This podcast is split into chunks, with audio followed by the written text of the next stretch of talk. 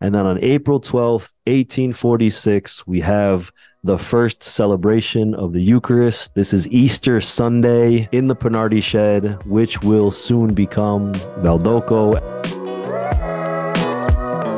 Welcome back, everybody, to Valdocco. I'm Father Steve. I'm Vicky. And I'm Amy from home. yes, we got Amy on Zoom. Amy on Zoomlandia. And um, yeah, busy. Vicky and Amy are very busy planning the CYM meetings and doing airport runs and all that jazz. So they are uh, in between. Amy's at home, but she we wanted her here, and so we're doing it on Zoom. Right, Vicky? Yes, that's true. All How- of that is true. How are you guys doing? Doing great. Amy? I'm amazing. I did a pickup in Newark. I did a pickup in LaGuardia to the shrine. Amy, what Back did you pick up or who? What did you pick up in Newark? I did sort of pick up Father Sean and Brianna False. uh, Tell the truth. No, no, no. I did because I dropped them off 10 minutes away Okay. so that they could go to the, the city. And then I brought their suitcases with me. Amy is transporting luggage now. Uh, that's uh, one of the services the Office of Youth Ministry is providing. Um, please let us know um, and fund our scholarship. Thanks so much. Oh gosh, but we do what we can to get everybody together. No, so thanks for what you're doing. Thanks for helping out. Thanks for planning. Really, Amy. It's all Amy. It's literally that was it was all Amy. Just But if showing it up tomorrow. crash, if it crashes and burns, It was me. really, it was a team If, effort. it if we crash and burn, it's Vicky's fault. But this episode will come out on Wednesday, and that's when a lot of the CYMs, not all of our CYMs, but a, a lot of them from our from our province will be gathering, and that's a day of retreat where they'll be praying, and then Thursday and Fridays kind of workshop meetings, all that kind of stuff. No, true. Also true. My also gosh. true, all true Telling the truth out here. Love telling the truth, and uh, yeah, so pray for pray for our province. Pray for our province, pray for our CYMs. We know how hard it is to be a CYM and all the organization, and just it's very easy to be frustrated or burn out or whatever. So, hopefully, these moments of gathering together and prayer can be a little bit of rejuvenation, uh, renewal, some talking about some stuff. Also, there's two brand new. Is it only two? Two brand new CYMs. One Mhm. from Toronto, Brianna, and one from Dambasco, Cristo Rey. Cristo Rey In Maryland. in in Maryland. Yeah. Um, Tom Bodart. Tom, yeah. So yeah, good. So we have new people trying to learn, um, learn this Salesian spirit. So yeah, please pray. Those who are listening, please pray. Say a little prayer and say a little prayer for us Salesian family. There's a bunch of people out there who are struggling with different things. Not that we need to talk about it online, but um, obviously all over the world, people are struggling with many different things. Prayer is powerful. So anything else you want to say? Amy's looking at me like, bro, this guy never banters, and now he wants to banter. I feel like you just covered the full spectrum. Like, I like just really did like really all well. the struggles in the world. Like, what can I add? There's a lot out there. there is a lot out there. Yeah. So, you know, lean on each other Yeah. And uh, keep us in prayer. We're going to have fun. We love getting together with our CYMs. They really are. You think they're fun at home, they're more fun with us. so, uh, we're looking forward to the time spent together. And Amy's done a really good job um, organizing everything. We're excited to have our our presenters and our retreat day and um, just to talk and share and and for us to learn um, how to uh, support our local ministries better. Um, and to learn more about um, what the reality is like at home um, and just how we can yeah continue to support each other as families so definitely looking forward to it so thanks father steve Welcome. Thanks for what you're doing. anytime buddy So we're gonna keep going here. Life of Don Bosco. This where are be. we where are we in the life of don bosco We're gonna start at 1844. Whoa, big Go. year What happens at 1844? 1844 is the start Start of what? don bosco's oratory the wandering oratory Mm. Right did i just say that wrong i'm so nervous no, 1844 is when. So he's Oh, leaving the. gosh. He's leaving the. Same Convito. phrase, yeah. He's leaving the Pastoral Institute. So he's his first three first three years of priesthood. He was ordained in 1841. He had a really beautiful experience at the what's called the Convito Pastoral Institute, where he's learning how to be a priest. That's last episode. Go back and listen if you want. Um, but now we're entering a place where he has to leave. Um, and he's need to he needs to find work, and he's got a whole bunch of options. Bosco is a talented guy. He's got a lot of gifts. A lot of people would love to have him as a teacher or a preacher, as a priest, whatever. So he has a lot, but he doesn't know what to do. Father Cafasso is there to kind of help him along his way, and eventually, Father Cafasso tells him to go with another priest um, Father Borel, and they go together to this place called the Refu- Refugio, the refuge. Um, it was run by a Marquesa, so a, a really wealthy woman uh, of Turin who ran this place for girls at risk, basically. So it was a big home, a school for girls who were abandoned or who were on their own or who needed help. Um, and so Don Bosco was meant to be the chaplain there and Don Borel was also uh, Father Borel was there also as the chaplain. They're working together, and that's the first beautiful thing and such wisdom from Father Cafasso. And really, what we we try to do, but it's not always easy. That Don Bosco wasn't sent on his own; he's always been accompanied. So it wasn't, you know, okay, time for work. Go to the refuge. Go to the refuge and work. No, it was go with Don Borel, and you will learn, and you will go. And in some of the writings, uh, it talks about how kind of confused and nervous Don Bosco was in turn to go when he was starting the oratory. He didn't he didn't really know that many people. He was a little bit shy to go and ask for money. He was a little bit shy to go and do things. And Don Borel was the one who introduced him because Don Borel was really well known in the area. He's been around. He has a lot of connections, and so Don, Don Borel kind of encouraged and helped him and told him, okay, go visit this family. This is what you can say. Um, so really helped Don Bosco in the beginnings. Uh, again, just a recognition that Don Bosco was not Superman from the moment he was born until until the end. He learned so much from so many people. And uh, so really good. So we'll talk a little bit about Father Borel a little later. Um, but just this idea, okay, 1844, he leaves this convito, he leaves the Pastoral Institute, he goes to this place to be the chaplain. Um, but he really knows because this was the dream that you were talking about before. He does have another dream, 1844, kind of the similar thing. Um, of just seeing fields of animals, a lot of chaos or whatever. Mary comes into the dream and kind of takes him step by steps and recognizing that little by little, he's kind of shown that all the wild animals are turned into lambs or turned into uh, people that are kind of uh, whatever meek and quiet and, and uh, I guess you'd say tame, but um, just seeing Don Bosco could really recognize that his work of the oratory of taking in the abandoned poor kids giving them an education giving them a friend was turning hearts and, and allowing them to to live a good life. And so in the dream he starts to see this and then eventually he sees a place with a church. And so okay he doesn't fully understand but he's starting to really get glimpses and really get gain a lot of strength that this is where he's called to go um, and uh, to work in this oratory you know to take care of the kids. And little by little those animals they become shepherds. So we're starting to see obviously us who know the story can see that this is the oratory no but at that moment don bosco okay still confused he's still discerning. Like we said before uh, he was close to leaving to go a missionary order. He didn't know what kind of work he wanted to do. He was not really happy with what don cafasso said. He said it's kind of a waste of time. Like he wants to work for the boys and here he has me going to work for the girls and to to work with the marquesa. So don bosco a little bit frustrated but very obedient goes with don Borel and eventually they're able to use a little bit of the space uh, of the room in um, in there. So he's still gathering the kids when he was there, um, and it was beautiful to see that in 1844 now he's beginning to create his own oratory. Um, so before, when he was at the convito, they used to gather in the sacristy, but that was really just a continuation of what Don Cafasso was doing. Um, so Father Cafasso was already giving catechesis and helping the poor kids and everything. So Don Bosco was just kind of assigned to do that as a young priest. We have Don Bosco going on his own and then now starting to to take responsibility and make decisions and to kind of try to find spaces for the young people to gather. And so we see him starting to to yeah create his own oratory and put his own neck out there on his own for these for these poor abandoned kids. Um, so from 1844 October, he goes to the he goes to the refuge um, to the Marquese of Barolo.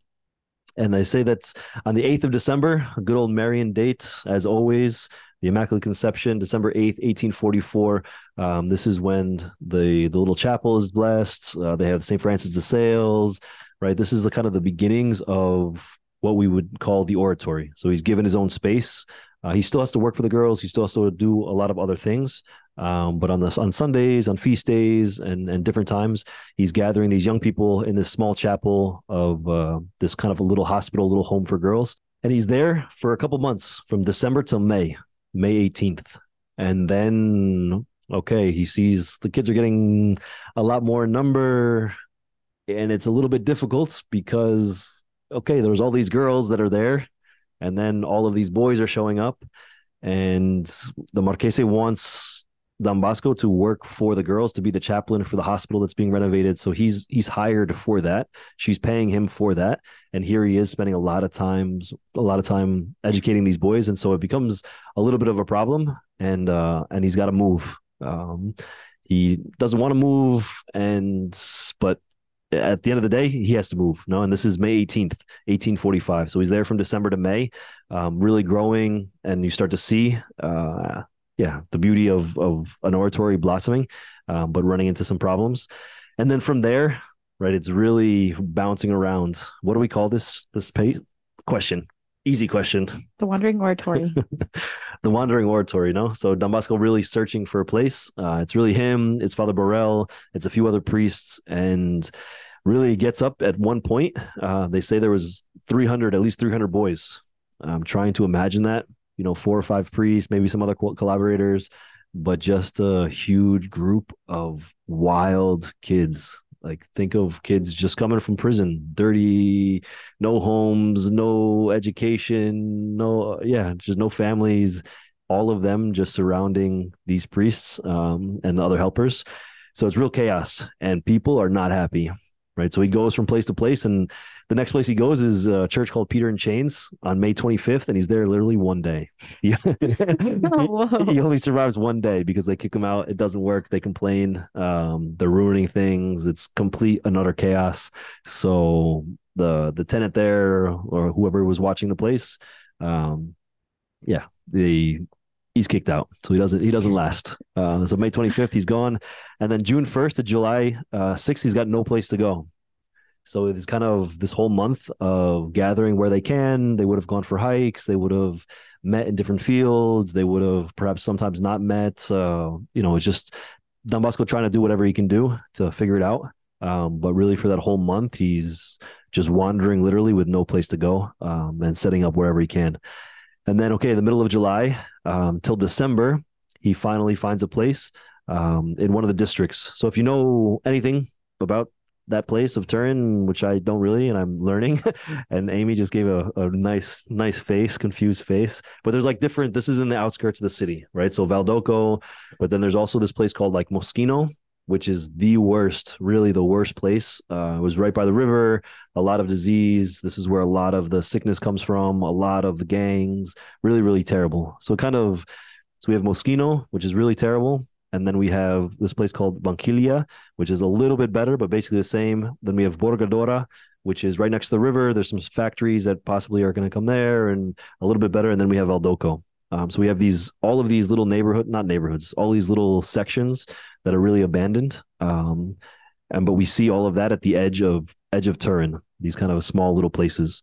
And so July 13th to December 21st, he's in this place called Borgo Dora.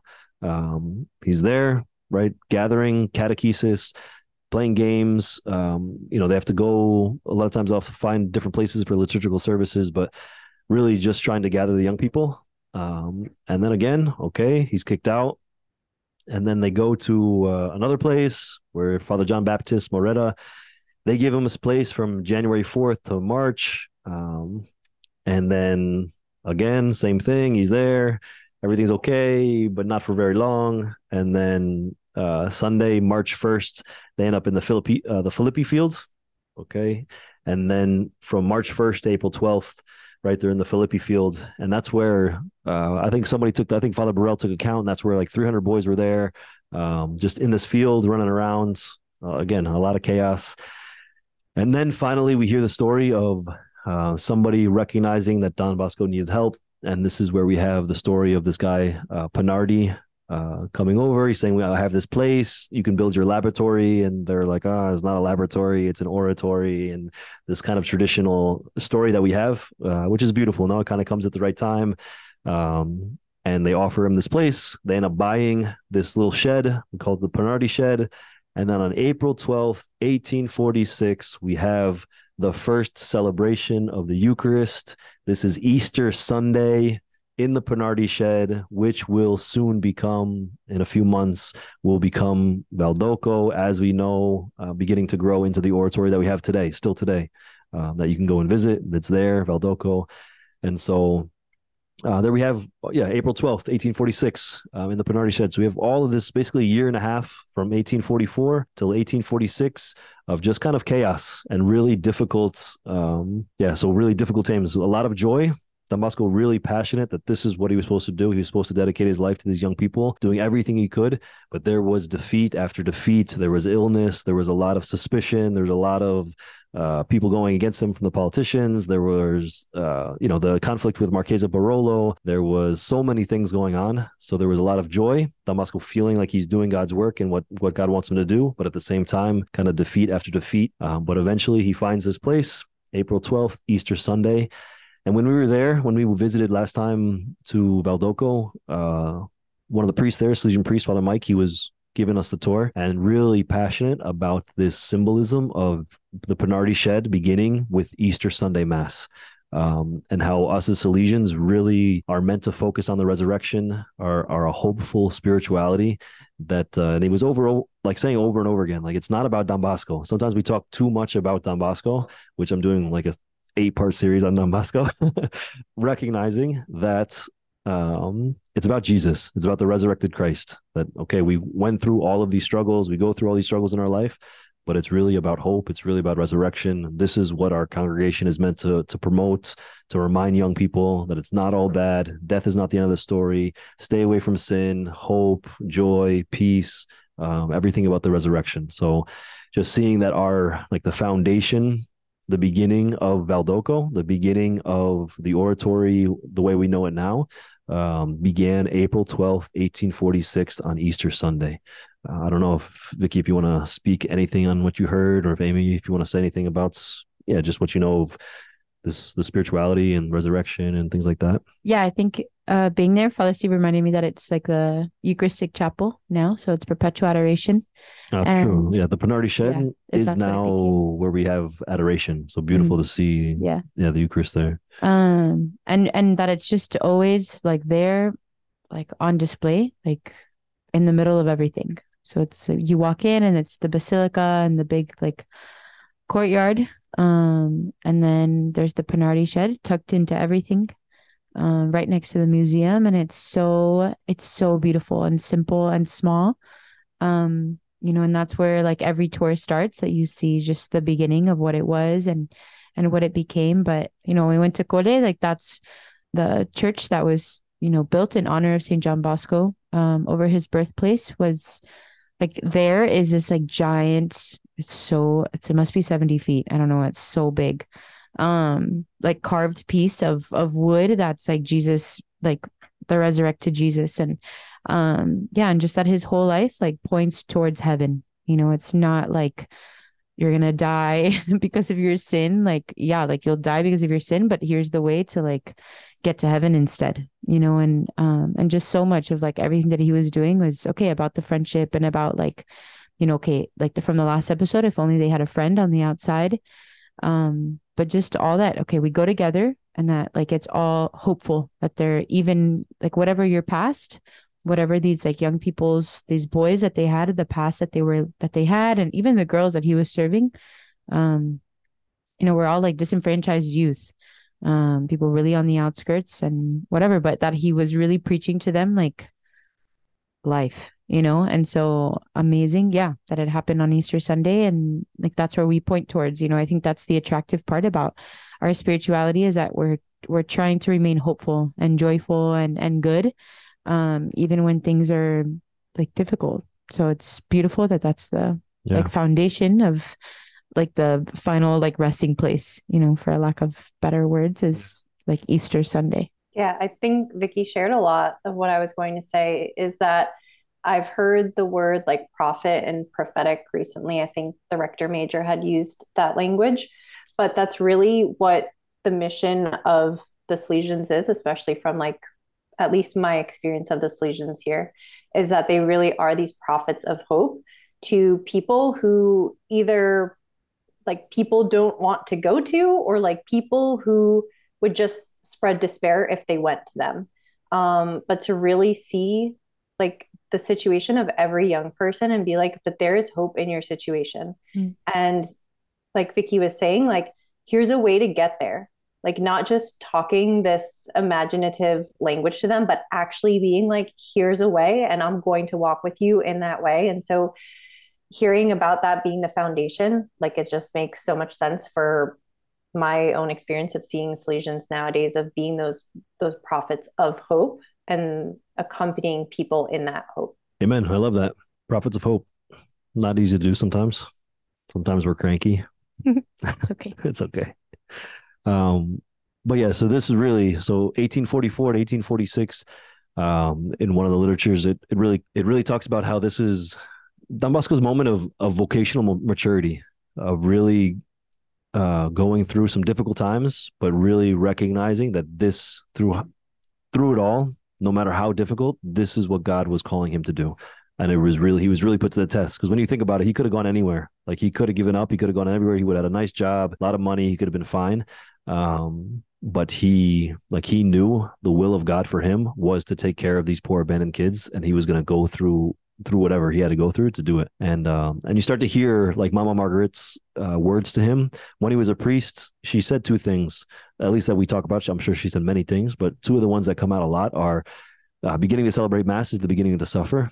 So as a priest, you're gonna go through a hard time. You're gonna be identified with Jesus Christ, and Jesus Christ had to go through the crucifixion, and then okay, experience the resurrection. But to begin to to celebrate mass is to begin to suffer because you're going to have to identify with with the poor. You're going to have to identify with um yeah the hurting of this world and and what Jesus had to go through. And so it's a very heavy phrase um but Don Bosco really gets this this now. Like the the suffering of what he went through these 2 years um was really to set a foundation for the rest of his of course he's going to have a lot more difficult times um after this but really setting this and the second one was uh, in so many words, I forget the exact phrasing, but don't come to me if you're going to be a rich priest, right? Don't. Uh, she died poor. She was happy with poverty. She would, did not want a rich priest. She did not. Uh, she wouldn't. St- she said she wouldn't step inside his home. I think if he was became a rich priest. Um, so again, Don Bosco recognizing that he wanted to work for the poor, but he also wanted to be poor, and um,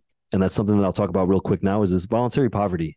That Mama Margaret, Don Bosco, but even Don Bosco's one of his great collaborators is Don Borel, who we talked about before. And this guy was amazing, really, for me to learn about. I really didn't know anything about him, and going down to Ecuador and speaking and, and learning about him, he was really known as one of Don Bosco's cooperators. He was there since he was in the convito and then to to the refuge, but then he was there step by step with him in um in the founding of the oratory. Right, he signed the lease for the Pinardi shed. He gave a lot of money along the way. When Don Bosco was sick, he was the run. He was the one that ran the oratory with some other some other priests. He was eventually put in charge of another oratory once things started to get off the off the ground. He was there through thick and thin. Um, so he was really one of Don Bosco's uh, greatest collaborators, one of the first uh, cooperators, really, if you want to put it that way. You know, he was there, not a Salesian, didn't become a Salesian, but was always there helping Don Bosco. And to think about this idea of voluntary poverty, because he was in the royal chaplaincy, right? He was part of the royal. Uh, yeah, he was taking care of the royal, the rich, the the governors, the the people, the kings, the the royal courts. Um, he was given a good stipend, right? He could have lived a beautiful, comfortable life, and yet, when you read about his story, he voluntarily took his time. So he was getting a stipend. They say that he would have he had to work sometimes. He got a good stipend, but then he had a lot of freedom to do what he wanted. Um, and he could have chosen anything. He could have earned more money in other places, but he chose to go to the prisons. He worked at the Cottolengo place, which was a, the Cottolengo hospital was really for the most difficult cases of disease and deformity. And um, uh, the priest there was really gave his life for that mission. And so he was the chaplain there, helping there. He helped the Marquesa Barolo with the women who were abandoned or abused or whatever. And then he gave his whole whole life to the oratory. So in his free time, he spent his money giving it to these different places and he spent his time completely giving. I just can't imagine, you know, surrounded by 300 boys, 300 crazy kids, and you didn't have to be there, right? You chose to be in that position. You chose to give your life in that way. Um, and he had no, there was no need for him to be there. Like there was nothing else than he wanted to help. He wanted to be close to the poor. He wanted to see, and he really believed in uh, what Don Bosco was doing. So much to the point that at his deathbed, when he died, he didn't have enough money for his funeral right he, he didn't have enough money to cover his costs for his funeral he really gave everything that he could Um, and then they say the scene of of the oratory and Don Bosco accompanying the casket, just like a huge procession of of what this person meant to to the people of Turin, because uh, he was he had his hand in everything. You know, he was he was a great preacher. He was really had a heart for the poor, but he could he could work with the rich. Like he was, was just somebody who could do it all. And they say that next to in his room that had barely anything in it there was a uh, a picture of St. Francis of Sales, and above it, around it, it said, uh, "Made all things to all people." Right? And that's St. Paul, right? Be strong with the strong, weak with the weak, be all things to all people so that, that we can go for, move towards and help people be saved. Um, and so we see Don Borel as somebody who was really able to do that uh, in his personality, he was his humility, his hard work to really be all things to all people.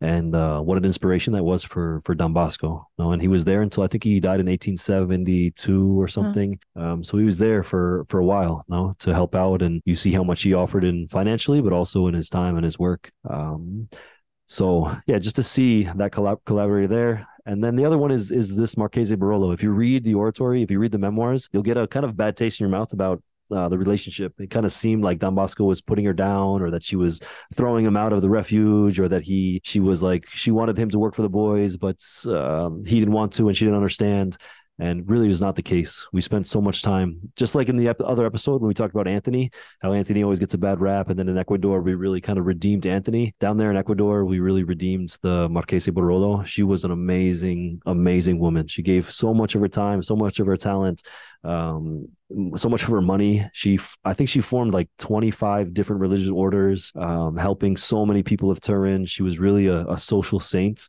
of that time. And uh, in one of the letters that we have uh, she wrote to Don Borel.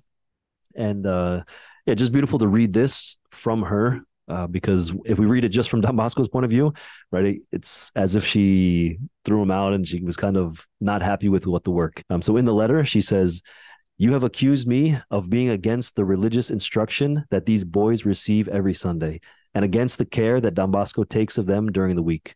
That's not true. I approve and praise the instruction being given to the boys." But because of our type of inmates, right, because of the women who are there, I object to the boys' habit of gathering around the doorways of my institutions. I firmly believe that Don Bosco needs a complete rest. This is the more important to me as my respect for him has grown apace.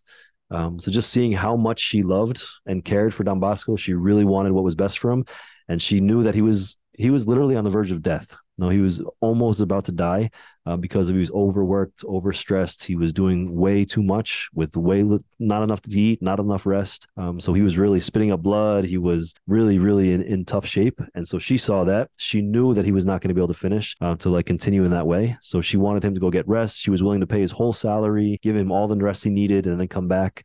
Um, and so, and then throughout the years, you can see in the records that she was the one, she many times, she was the one giving financial aid. Um, so it would be under the name, they said that, you know, Don Cafasso would give a lot, but it would be like, let's say 200, 200 lire, 200, whatever. And it would be 200, 200, 200, 200. And then it would say Don Cafasso like a thousand or 5,000. And they said no way that it was going to be Don Cafasso, that it, that was definitely the Marchese Barolo. No, but she would put it, she would give it to Don Cafasso and then um, whatever he would he would donate it to the oratory. So until the till the end, um, she was supporting Don Bosco. She was there for him. So just kind of just to see that how many people were around Don Bosco. Um, so beautiful in these moments. Uh, so we're gonna kind of leave it there. I just have one more kind of uh, one last thing that they really focused down in Ecuador um, before we kind of leave it there because right? We see that then in November, um, November 3rd, 1846, that's when Don Bosco finally returns because he was sick for a while. He finally returns. He enters into Valdocco with Mama Margaret, and that's really the beginning of kind of the oratory that we know, of Valdocco that we know, and the beginnings from there. So that's the 3rd of November. So it, they get the Pinardi shed April 12th. They're doing kind of renovations. They're in the summer. But really, that summer is when Don Bosco almost dies. Um, he has one instance where he's really in bed for like four days, and they really think he's going to die, and the boys pray and everything, and he's kind of re rejuvenated, and he's given a second chance. Um, but then in August again of that year, it's almost almost the end. So he ends up going back to Becchi, spending time with uh, with his mom, and it's there that he really really almost dies again. He's really at the edge. Um, he he says in his memoirs that you know, he was he was ready to die. He was like, I was sad to leave my boys, but I was happy that at least I gave the foundation for the oratory. Um, so he was understanding that it was not uh, again he was sad, but um, yeah, but that he he kind of accepted, and I think this was the moment, at least in Ecuador, that they said that uh, this was kind of the abandonment to the will of God, like a complete detachment. For so much of the time, it was kind of Don Bosco doing Don Bosco's work. So he obviously he prayed, he believed it was God's work, but he was he, he I don't know from what they said and from what we know of Don Bosco, right? He had a bit of an ego, a bit of pride, like a bit of a stubborn kind of guy. And so down in Ecuador, the Ecuador, they was really stressing that this summer of of almost dying was kind of also death to his ego, death to this idea that he had he was in control and that he could manage things and that he had really had to del- to rely on divine providence and really had to rely on on grace and uh, and kind of abandoned himself to to God's will. If it was God's will that he die, then that was it. Uh, but if it was God's will that he had a second chance or he could kind of come back from this this uh, sickness, that he would then um, yeah give his life again to to the mission. And and he says from there on he was he was never sick. Of course he was sick again but he he worked until until his death no?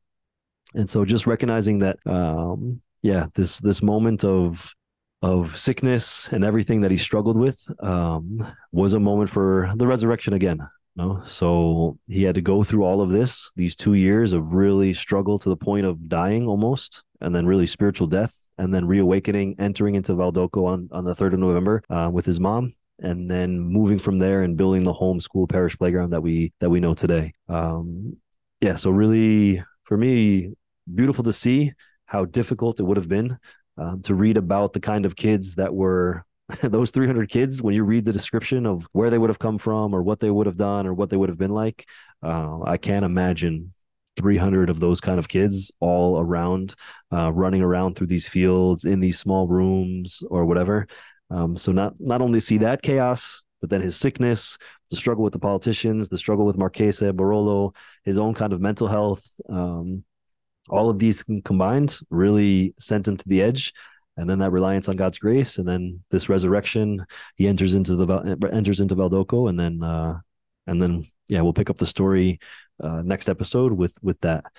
Um, so yeah, beautiful two years, really difficult two years for Don Bosco, but really essential in his in his vocational kind of journey. Uh, really a maturing process there, and uh, and this kind of setting in stone that this is now what he's going to do for the rest of his life. He will dedicate every ounce of his breath to to his boys, um, to the poor and the abandoned kids, and whatever they needed, he was he was going to do. Um, and then you see all the miracles and all the things uh, up until his death in 1888. You know? So the founding of the congregation and the expansion and the missionaries, and and now okay, now we're here sitting in this room um, because of what he was what he was able to do.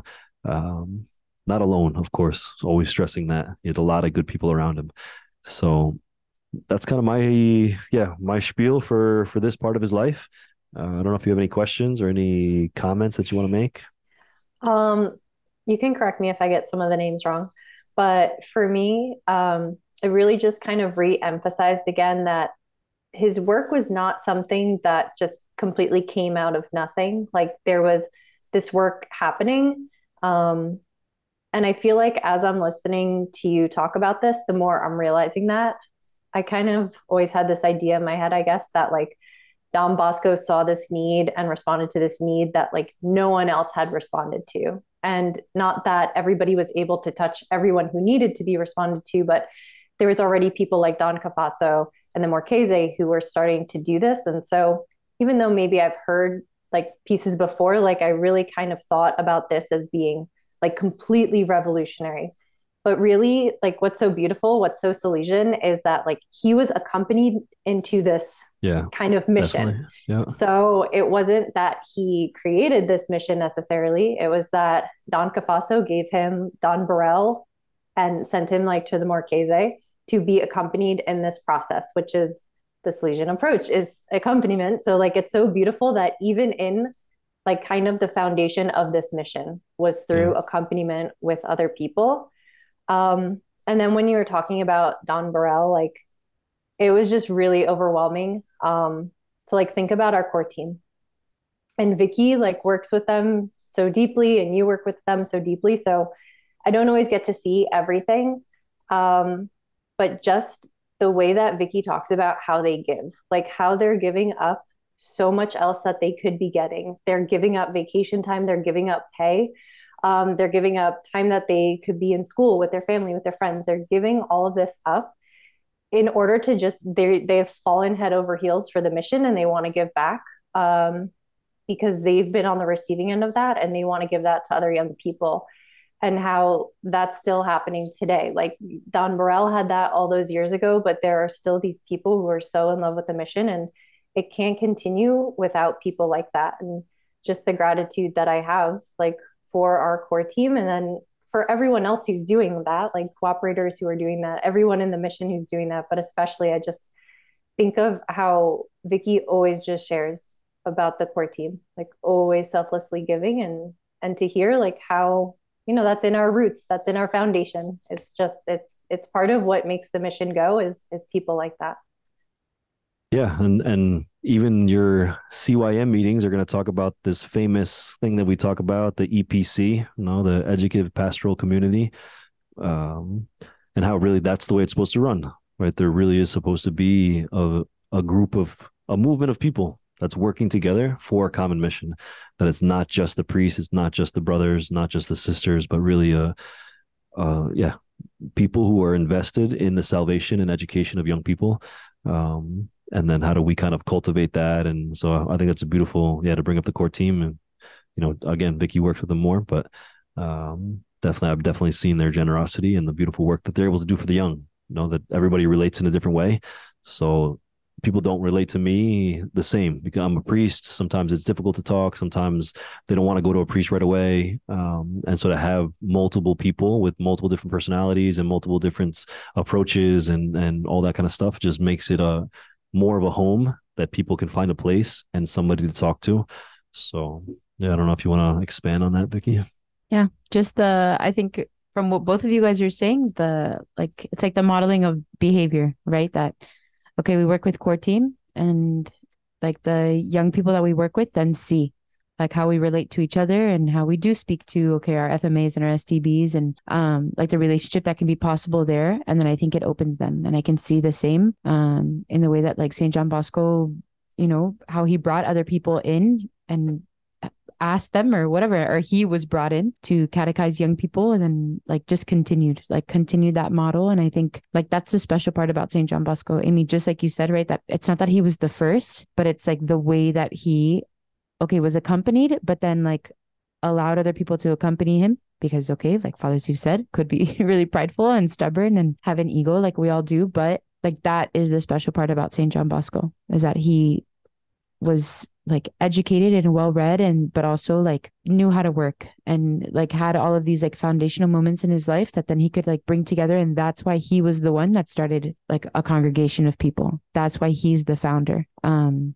because he could pull it all together with like the things that okay like he was taught that there was something about the way that he was doing it from all the places that he had learned how to do it. Um yeah and i just think like that yeah that's the special part about working like with young people and like other young adults that are in the mission is like you're seeing like this like this i don't know this man that's like a magnet for people that just like want to serve like with joy. Um and like really learn to give of themselves that's been like a crazy topic of conversation when thinking about core team and talking with core team members about okay, like who can we bring in and like younger core team and stuff like that. And just thinking like it's hard because you have to find or you have to see like these like little glimpses of people that are willing to give this like total self um you know for maybe not their whole life or but just like one week right? Or for months leading up to a retreat or who like want to keep giving like post retreat who want to keep talking about it who want to keep collaborating who want to keep giving ideas who just like randomly share things because like they're passionate about it. So it's just this like really beautiful gift that he like offered us like in this persistence like that wandering for 2 years like just persistent persistent of like I need to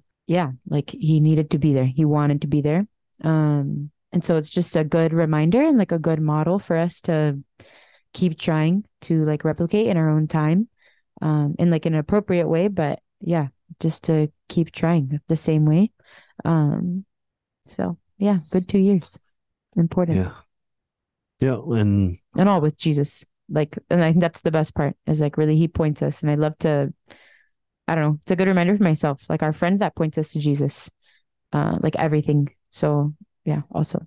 Yeah. And that's I think that's what we're really praying for now is this movement of people who are really willing to be generous and to just to recognize the mission that they have a place in the mission that it doesn't have to be okay. You don't have to become a priest, brother, sister. Um, there are the cooperators or the Salesian lay missioners, or just young people who are willing to give, or older people who are just willing to give time and recognize it. Or sometimes maybe that they're only able to give money. Maybe they're not capable of doing something with young people at that moment of their life or whatever. But there's just so many ways and so many things that we can we can try to do to to further the mission uh, as a community. So okay, this is part of this reason why we have the podcast is to try to reach out and to yeah to continue to try to connect the family that is scattered all over the country um, and countries, world. Um, so, yeah, so we keep going. Uh, Miss Amy, anything else? Nope, that was it. Unmute, mute. So next time, yeah, we're gonna start in 1846, and we're basically there's gonna be two episodes left of this season, um, and then we'll do something for Advent. But the next one is gonna be just home life, Valdocco, everything for Valdocco. What's so funny? She's pumped I'm about Advent. shocked that Advent is that close. Don't December. talk about I think December first is Advent. But anyways, next next episode we'll do Valdocco, the beginnings, the oratory, and then we'll kind of move to the founding of our congregation, which we we give the date of 1859. Um, that's kind of when the Don Bosco called the first young people together, and um, we have kind of the inklings of our society, even though it's not approved by the church yet. But we start to see people gathering uh, for more than just working, but really living together, sharing life, doing a mission as a community, as a congregation, as a society. So, so yeah, two more episodes of this uh, season of Don Bosco, uh, next week, and then the one after that is kind of the founding of the congregation. So stay tuned. Go back to the other episodes if you haven't heard them, and. uh and then yeah as we go through any suggestions anybody listening out there any suggestions for advent or for yeah things we should do on the podcast how we can improve um whatever amy what's so funny just starting to sound really desperate. Like, how can we do better? Are we okay? Please We're help us. Okay, right? Megan Choma, anybody out there i'm sick of hearing my own voice now now i'm tired of this uh you're almost done. You're doing a great job. more but i'm learning a lot it's good to put it down and at least i can tell ecuador people in ecuador that i Yeah, you learned something. I did something, you know, I did something with this knowledge. Check. Check. So everybody, thank you. We're gonna pray. Whose turn is it? Victoria's? Sounds good. Me? Yeah. Okay. In the name of the Father and of the Son and of the Holy Spirit. Amen. Lord, we thank you for the gift of this time, um, and for for our Father, Saint John Bosco, uh, for all the people that helped him along the way. Um, we thank you for uh, just our foundation. Um, we ask that with your help, we'll continue to build, uh, to live the dream together. We thank you for those that are listening, for those that will listen. Thank you for uh, just the difficulty um, so we can better rely on you. We ask that you take care of our Salesian family members that are suffering, um, that you know their needs, you know how to comfort them. And we pray all of this in your name. Amen. Amen. Mary, Hope of Christians, Pray for us. Saint John Bosco, Pray for us. Saint Mary Mazzarello, Pray for us. Saint Francis de Sales. Pray for us. Live Jesus in our hearts. Forever. In the name of the Father, and of the Son, and of the Holy Spirit. Amen. Amen. Live the dream. Okay. All right, everybody. Bye, everybody. Thanks. Thanks. Amy, uh, see you at some point. Have fun over there in Zoomland. Thank you so much. I'll just hang out here in Bye, Zoomland. All right, bye, everybody. God bless. Trying by. Bye. Bye. Pizza.